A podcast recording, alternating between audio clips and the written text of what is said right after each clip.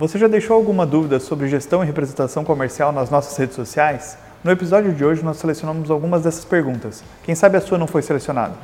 Começa agora Mercoscast, o programa dos representantes e gestores comerciais de sucesso. Uma iniciativa Mercos, o software que potencializa suas vendas. Há cinco meses a gente publicou um episódio tirando as principais dúvidas sobre gestão e representação comercial. E é sobre isso que nós vamos falar aqui hoje. Então, queria fazer o nosso, trazer os nossos convidados, Afonso Tonelli, que é representante comercial há mais de 30 anos na Musical Plus. Seja muito bem-vindo, Afonso. Obrigado, Celso. Vamos trabalhar aí hoje com o Caetano, com você, sobre essas dúvidas aí. E também quem vai responder as nossas dúvidas, Marcelo Caetano, que é conselheiro empresarial, autor de livros de vendas e sócio da Venda Mais. Seja muito bem-vindo aí, Caetano. O prazer estar aqui com você, Celso. Prazer de novo estar aqui com o Afonso também. É muito legal responder a, a dúvida do pessoal, né? Porque o pessoal escreve, eventualmente escreve direto para mim, para o Afonso, mas é muito legal responder aqui. É sempre muito bacana. Então a gente vai começar já com uma pergunta um pouco mais polêmica que recebemos de várias pessoas sobre o lado burocrático da representação.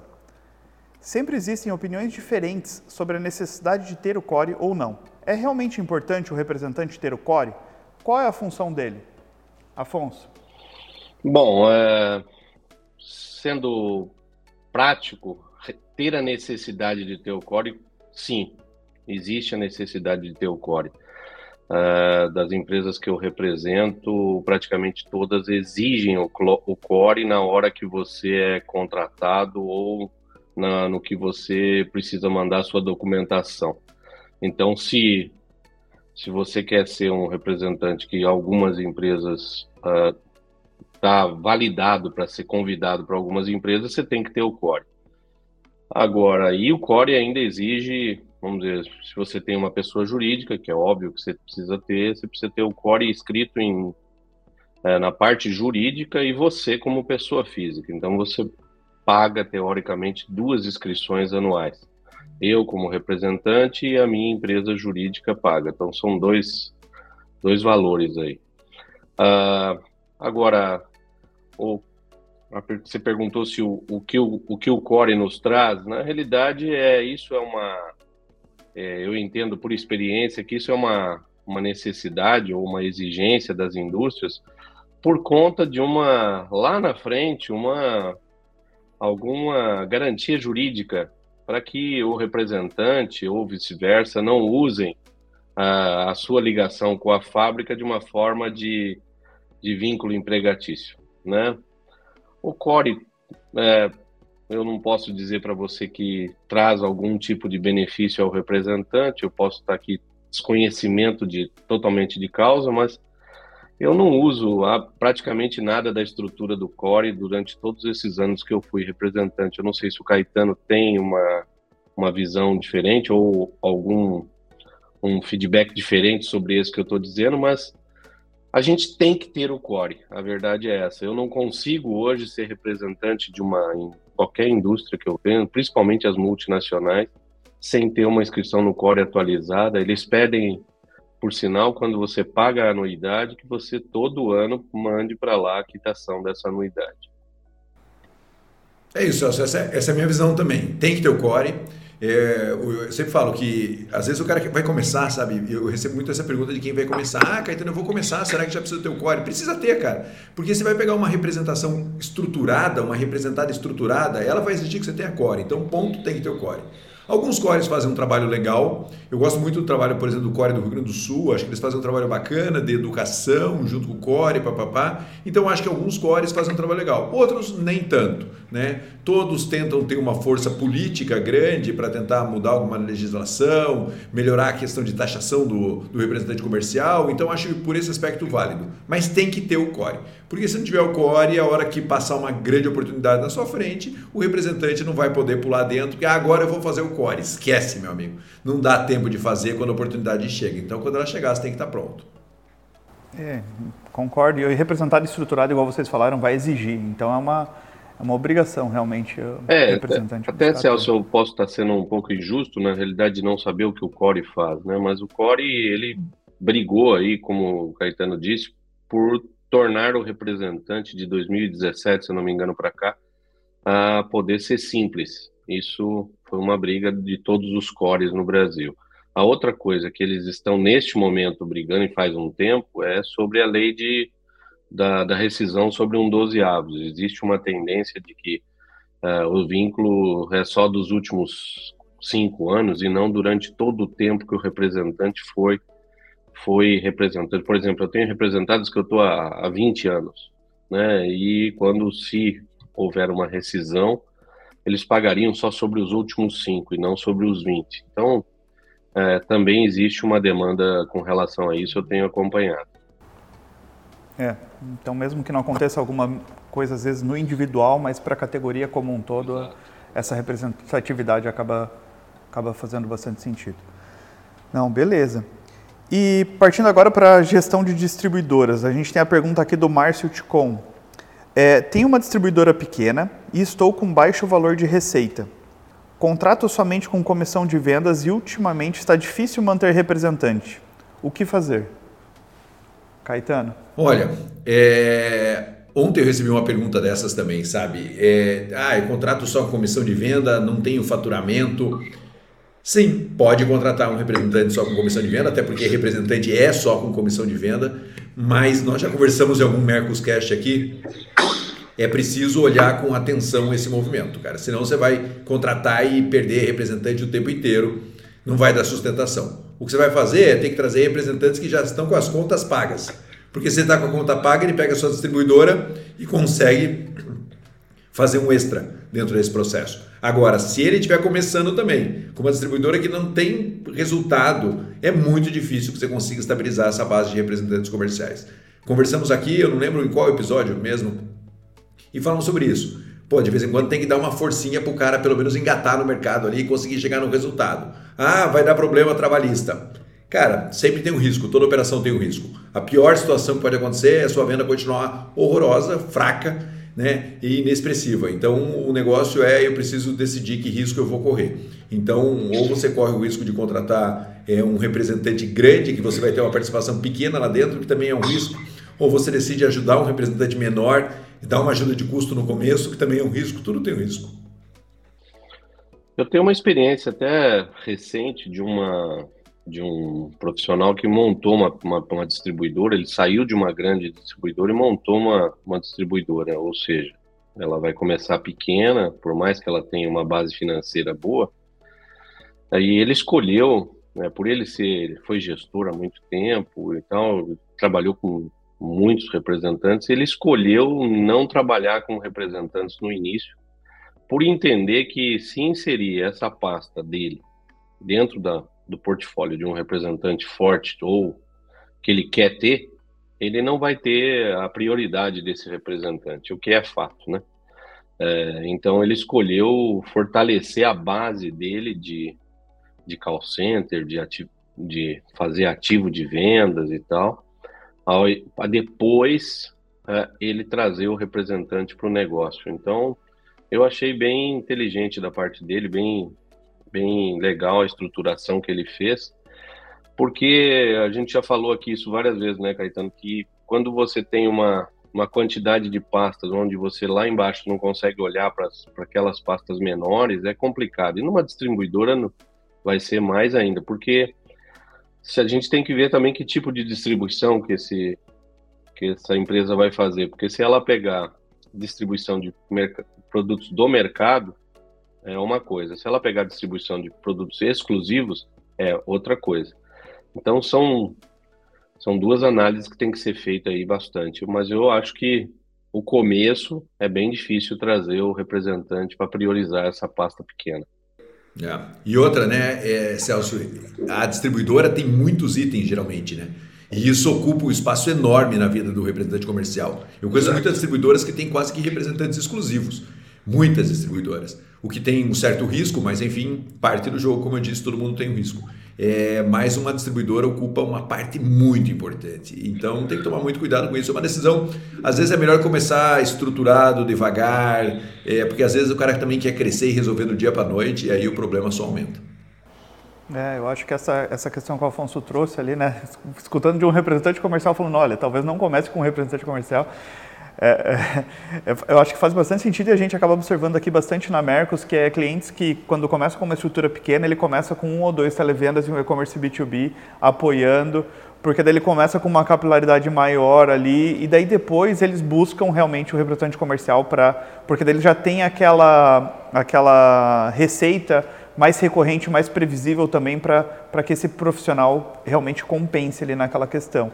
Ou, ou, outra coisa que a gente acaba vendo é quando o produto realmente é muito complementar ao outro e daí compensa aquele representante buscar pegar, né? Então, que é o que o Afonso falou ali um pouco com marcas exclusivas, você tem isso, então, putz, que outro, que, que, que representante você tem que buscar daí você ir atrás realmente bem, né? é, assim, mirar aquele cara, aquele mercado que você quer, aquele, aquela pessoa que é representante daquela outra pasta que é complementar à sua, para você buscar aquele cara que daí talvez faça sentido. acho que essas, essas dicas são, são bem interessantes. E essa ajuda que o Caetano comentou, né? Às vezes no começo vai ter que, putz, dar um up ali para conseguir esse representante comercial, que é muito parecido com o que a gente vê acontecendo como, com quem trabalha com preposto também. Porque às vezes o cara não, não tem aquela aquela receita toda da, da, da, representada no começo e precisa de uma ajuda ali no início para aquele representante se bancar para depois ele realmente conseguir andar com as próprias pernas. Né? Bom, é, outra pergunta aqui sobre representação comercial, agora do Alex Nunes. Será que hoje, com as questões econômicas que estamos vivendo em 2022, compensa alugar carro para ser representante comercial? Caetano. Essa, essa é a pergunta de milhões, né? Depende da situação, se o cara rodar mais de 3 mil quilômetros por mês, 4 mil com toda certeza. É... Mas depende muito da situação no mercado, Celso. As pessoas vão ver em diferentes momentos. Então, agora há pouco faltou carro, o preço do aluguel disparou. Agora as locadoras estão desesperadas para alocar carro. Agora vale a pena alocar carro. O representante tem que estar atento a oportunidades do mercado. E você aloca um carro agora, agora, exatamente nesse momento, por uma condição muito boa por um prazo de tempo maior, você consegue uma condição bem boa. Se você roda acima de 3 mil por mês, quase certeza. Acima de 4 mil, não tenho dúvida, alocar carro é a melhor opção para o representante comercial. O representante sempre vai falar a mesma coisa. Ah, Caetano, mas tem um custo mensal. Você com o seu carro também tem um custo mensal. 4 mil quilômetros por mês, 3.500 quilômetros por mês, cada 3 meses, 2 meses e meio, você vai ter que fazer manutenção do seu carro, trocar óleo, trocar correia, trocar não sei o que, seguro, toda essa complicação. Quando você tem o carro locado, você tem o custo mensal, mas você não tem esses impactos de custo e também não impacta o seu dinheiro.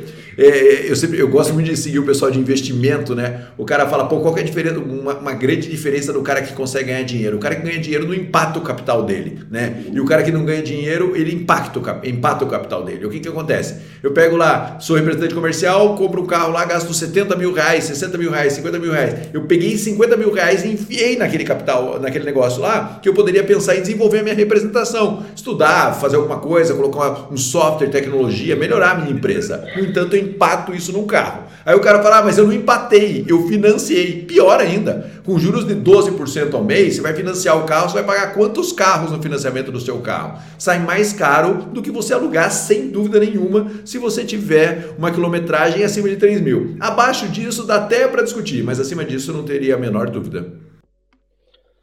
Olha, eu, tra eu trabalhei com um carro alugado praticamente 2018 e 2019 abandonei na pandemia em março de, de 20, depois voltei com, com carro alugado aí já 2021 e boa parte de 2022.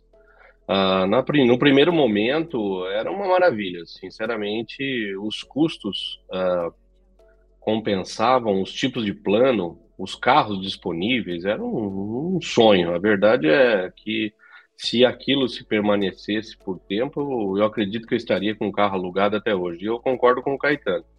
É, depende muito da quantidade que se roda, né? Uh, por quê? Porque a gente que roda 3, acima de 3 mil quilômetros mês, ou vamos lá, põe 50, 60 mil quilômetros ano, que é mais ou menos o que eu rodo, é, você em dois anos destrói um carro. Não tem, o carro vai estar zero, mas ele vai estar com 100 mil quilômetros, 120 mil quilômetros e ele depreciou. Então eu fiz a experiência, eu né, indiquei para vários colegas, teve vários colegas que acabaram passando, mas a pandemia mudou esse mercado, né? Os custos em 2020 e 2021, né?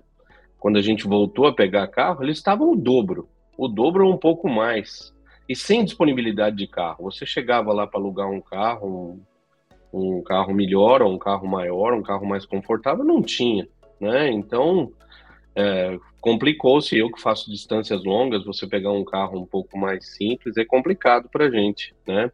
No meu caso. Então eu este ano eu decidi é, não alugar mais porque eu não tinha, não tive opções boas é, principalmente com a questão de mudança de, de cidades assim que eu tinha com aeroportos e tal, as facilidades que, que o carro alugado nos trava. Mas eu avalio toda vez, eu acho que está caindo o valor, é fato, está caindo bastante o valor. E eu acho sim que os custos de depreciação do carro que a gente tem, do carro da gente, custo de seguro que está absurdo, né? Pneu, é, revisões, se você pôr na ponta do lápis, não tem erro, né? A gente, como representante, gosta de ter um carro próprio, o homem em si gosta de carro, mas eu acho que a gente tem que fazer conta, assim. Eu sou favorável. É, eu acho que essa situação de mercado a gente teve, né? Aquela, o Afonso comentou antes, estava muito bom para fazer esse tipo de questão. Piorou bastante, agora tende a voltar mais parecido como era antes, talvez não nos mesmos modos, mas está voltando. E eu acho que é questão de também você fazer a, fazer a conta você mesmo, né? E, e ver aquela questão de, putz, talvez tratar esse carro como um luxo também. Então você falar, putz, eu quero fazer ter esse luxo, né? Então acho que acho que daí é uma questão assim também que, que a pessoa tem que pensar, né? Às vezes ela vai falar, putz, por essa diferença de preço eu gosto, eu quero, beleza, mas separa um pouco ali às vezes negócio, porque negócio mesmo, provavelmente alugar o carro como empresa vai fazer mais mais sentido. Né? Ah, bom, e daí indo para uma, uma dúvida que a gente recebe frequentemente, é como o gestor pode incluir o e-commerce B2B no negócio sem afetar a motivação e o desempenho do representante comercial, já que muitos repre representantes ainda veem essa ferramenta como vilã e não como aliada. Como preparar a equipe comercial? E Caetano, quais são as boas práticas que a gestão deve seguir nessa, nessa hora de comunicar essa nova ferramenta para os representantes? É, esse, esse é um desafio enorme, Celso. E o problema é que às vezes a empresa insere a ferramenta no momento que ela está estressada com o representante comercial. E aí ela de alguma maneira sinaliza para o representante comercial, eu vou botar essa ferramenta e você vai ver que o cara vai comprar.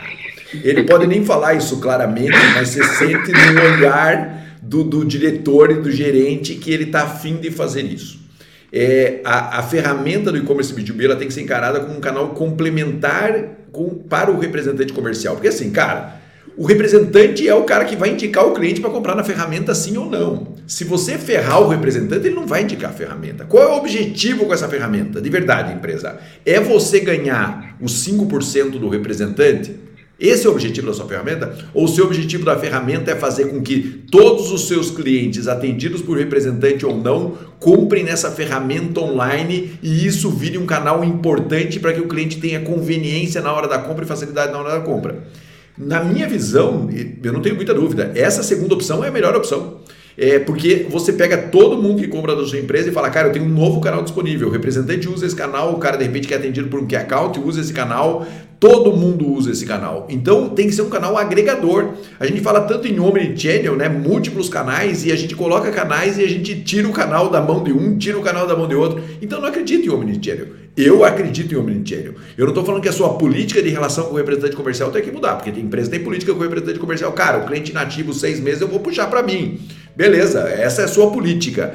Não tem nada a ver com isso. O que tem a ver é disponibilizar um novo canal para o representante comercial, para o cliente do representante comercial acessar e todos os clientes, inclusive novos clientes que possam vir entrar na sua companhia. Então a melhor prática é você tomar essa decisão no momento é, de cabeça fria e não no momento que você entre numa briga, porque o representante comercial não vai recomendar uma ferramenta que ameace o representante comercial. Não adianta, cara, ninguém vai, ninguém vai colocar a sua mão no fogo, né? Agora, se o representante entender isso e tiver uma relação com a empresa de confiança, esse negócio acontece. E outra coisa, né, Celso? Eu sempre falo isso. O representante também pode ter o seu e-commerce B2B, né? Então, assim, cara, se você acha ruim, vai lá e faz o seu, meu irmão, não é? Né? Não fica aí, ah, eu, você pode ter, você vai lá, Mercos, se no contrato, você tem o seu próprio e-commerce B2B, faz o jogo acontecer. Agora, não faço e a empresa faz e o representante também vai reclamar, aí eu acho muito ruim. Enfim, é, um, é omnichannel, o cliente deveria ter direito de comprar por todos os canais. E aí a gente precisa sentar e conversar sobre isso. Ah, o Caetano foi fantástico, né? É, colocar o B2B para para fazer o representante acordar, quer dizer, isso é, não deveria ser isso, né? Mas é, é o que tá, a maioria tem feito. É, na realidade, eu acho que o B2B tem que ser o, o omnichannel. A indústria ou a representação tem que ir atrás de buscar todos os canais possíveis para o cliente ter acesso aonde ele acha mais fácil. Também acho que o representante tem que fazer a mesma coisa, né? Um representante que não tem um, um, além do, do, seu contato, um contato de uma base, de um contato de um, um, uma atividade, um receptivo de negócio e um B2B, ele está deixando algum, algum canal sem atendimento e está escapando algum cliente. Então, a indústria e a representação, aquela fábrica, também, não tenho dúvida. Agora, é, a gente tem visto que a maioria, infelizmente, a maioria das práticas de inserção de B2B uh, das indústrias, das empresas para o mercado tem sido um pouco de uma forma de pressionar o representante comercial. Isso tem acontecido, uh, se não propositalmente, talvez a maneira com que ela está sendo uh, divulgada, né, ela está sendo um pouco na base da pressão. Tipo, olha aí, se você não fizer, eu tenho quem faz. É mais ou menos assim. Agora, o representante comercial que está atuando, tem a sua equipe trabalhando ou tem os seus canais funcionando, ele não tem que ter nenhum tipo de receio com relação a esse tipo de ferramenta. Pelo contrário, é, é fato que a gente não consegue cobrir todas as regiões que a gente atua e o B2B, ou o nosso, principalmente o próprio, ou da indústria, vai ajudar isso a, a trabalhar. Se houver uma uma sinergia entre a indústria e o representante comercial de como atuar nesse novo canal, como o Caetano disse, a, a, a ponto de somar e não dividir, eu só vejo, como sempre falei aqui, eu só vejo vantagem, só vejo coisas boas nisso. E é um. Do jeito que sistema de venda para um representante comercial, para um gestor, ou uma força de venda integrada a um RP, é uma coisa que não tem volta, eu entendo que o B2B é uma ferramenta que não tem volta. É, se ela vai estar com o representante integrado ou não, isso eu já não sei prever. É, eu espero que sim, e tenho trabalhado para que sim. Mas é um canal sem volta, é, um, é uma ferramenta absurdamente prática, absurdamente barata, absurdamente abrangente e esclarecedora para o cliente. Então, não tem, não tem como não ter.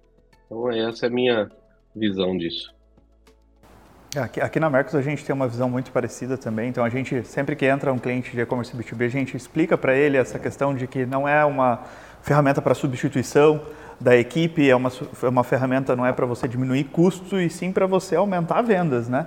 Então você vai utilizar essa ferramenta para ganhar novos clientes, atender eles de uma forma diferente, aquele, talvez aquele cliente que não compensa uma visita tão frequente você não fazer, mas sempre aliado ao representante comercial. E acho que essa forma como o Caetano e o Afonso comentaram é a boa prática realmente de se comunicar, fazer essa comunicação né, para a equipe antes de lançar para o mercado e não lançar para o mercado para fazer, olha aí equipe, tô, tô, se vocês não se mexerem, né, como o Caetano falou ali, tem aqui eu vou vender direto, né? Então tem, tem que tomar bastante esse, esse cuidado, porque senão a ferramenta não vai ter sucesso, você vai causar mais problemas com a sua equipe, né? Então vai ser um tiro no pé, né? Então acho que essa, essa linha que vocês comentaram faz bastante sentido. É, eu, é, Celso, desculpa interromper aí. É, o momento mais importante de qualquer canal que uma empresa vai estabelecer de vendas é a implantação do canal. E isso precisa, precisa ser muito bem debatido, sabe? Eu vejo que às vezes a empresa. Qualquer canal, sabe? O e-commerce B2B é um canal, o Inside Sales é outro canal, Todos os canais precisam ter uma análise muito importante, porque se ele é inserido com eficiência dentro da estrutura, meu, o resultado é maravilhoso de longo prazo. Porque a gente está falando de longo prazo. Não adianta você falar assim, ah, eu resolvo o meu problema agora. Agora eu vou pegar todos os clientes e vou vender direto. Cara, você resolveu agora. No médio e longo prazo você não resolveu. Você vai ver que algumas, algumas situações, prospecção, por exemplo, esse canal não vai fazer. Então, assim, a gente precisa ter equilíbrio na hora de inserir um novo canal. Eu vejo que as empresas erram muito nesse momento e elas pagam um preço muito alto por isso. Então, tem que ter calma. Qualquer canal que a empresa vai inserir, precisa fazer isso com muita inteligência, é, enfim, isso é muito importante. ótimo. Bom, indo para a última pergunta aqui, uma que vai diretamente para o Afonso, do nosso seguidor Gabriel Castro. Afonso, qual foi a venda que você mais precisou trabalhar para conquistar e qual foi a mais satisfatória até hoje? Caramba! Eu acho que eu, eu defendo para minha equipe que uh, não existe venda fácil, não existe venda difícil, é, de que qualquer venda, seja ela de qualquer valor, ela tem um valor para dentro do negócio absurdo, né? Como todos sabem, eu trabalho muito com positivação. Então eu fico muito feliz quando eu atinjo a minha meta de positivação, porque eu acho que uma coisa puxa a outra. Ah, eu acho que é, eu tenho é, uma, uma, uma, conquistas de, de trazer para o negócio é, grandes contas. Né? Eu vou dizer para você que eu vou acreditar ah, ao que eu mais gosto é de trazer grandes contas para o negócio e o que eu chamo de venda recorrente. É uma conta que eu trago para o negócio que quando eu sei que a hora que ela entrar no meu negócio, por conta do tipo de negócio que esse cliente tem, ou um atacado, ou uma distribuição, ou um grande varejo, ou uma rede de lojas, eu vou ter uma venda recorrente praticamente mensal do meu negócio. Eu só vou trabalhar a administração dele. Então eu adoro quando eu consigo isso e trabalho é, muito firme para trazer mais vendas desse tipo para clientes com vendas desse tipo do meu negócio. Então, essas é que eu considero mais difíceis e as mais prazerosas. Por quê? É mais difícil porque eu, eu esse ano eu trouxe um novo distribuidor para o meu negócio que eu estava desde janeiro é, tentando entrar no cliente com uma das, das minhas marcas. E agora, em agosto, eu consegui trazer. Então, isso dá trabalho, porque são várias viagens de visita, são inserções de produtos em sistema, é uma série de pré-requisitos que você tem. Não é todo escritório que consegue ter esse tipo de base, por isso que eles demoram a inserir. É, hoje está muito difícil entrar com um SKU novo numa distribuidora ou num grande varejo. Então, eu vou dizer para você que a resposta é uma só. A mesma, a, a mais difícil e a mais prazerosa é quando você traz uma grande conta para o seu negócio e ela vira uma venda recorrente que vai te dar uma uma base de venda mensal muito, muito, muito legal. E para você que acompanhou até aqui, curta e compartilhe este vídeo e aproveite para deixar suas dúvidas. Em um próximo episódio ela pode ser selecionada. Até a próxima!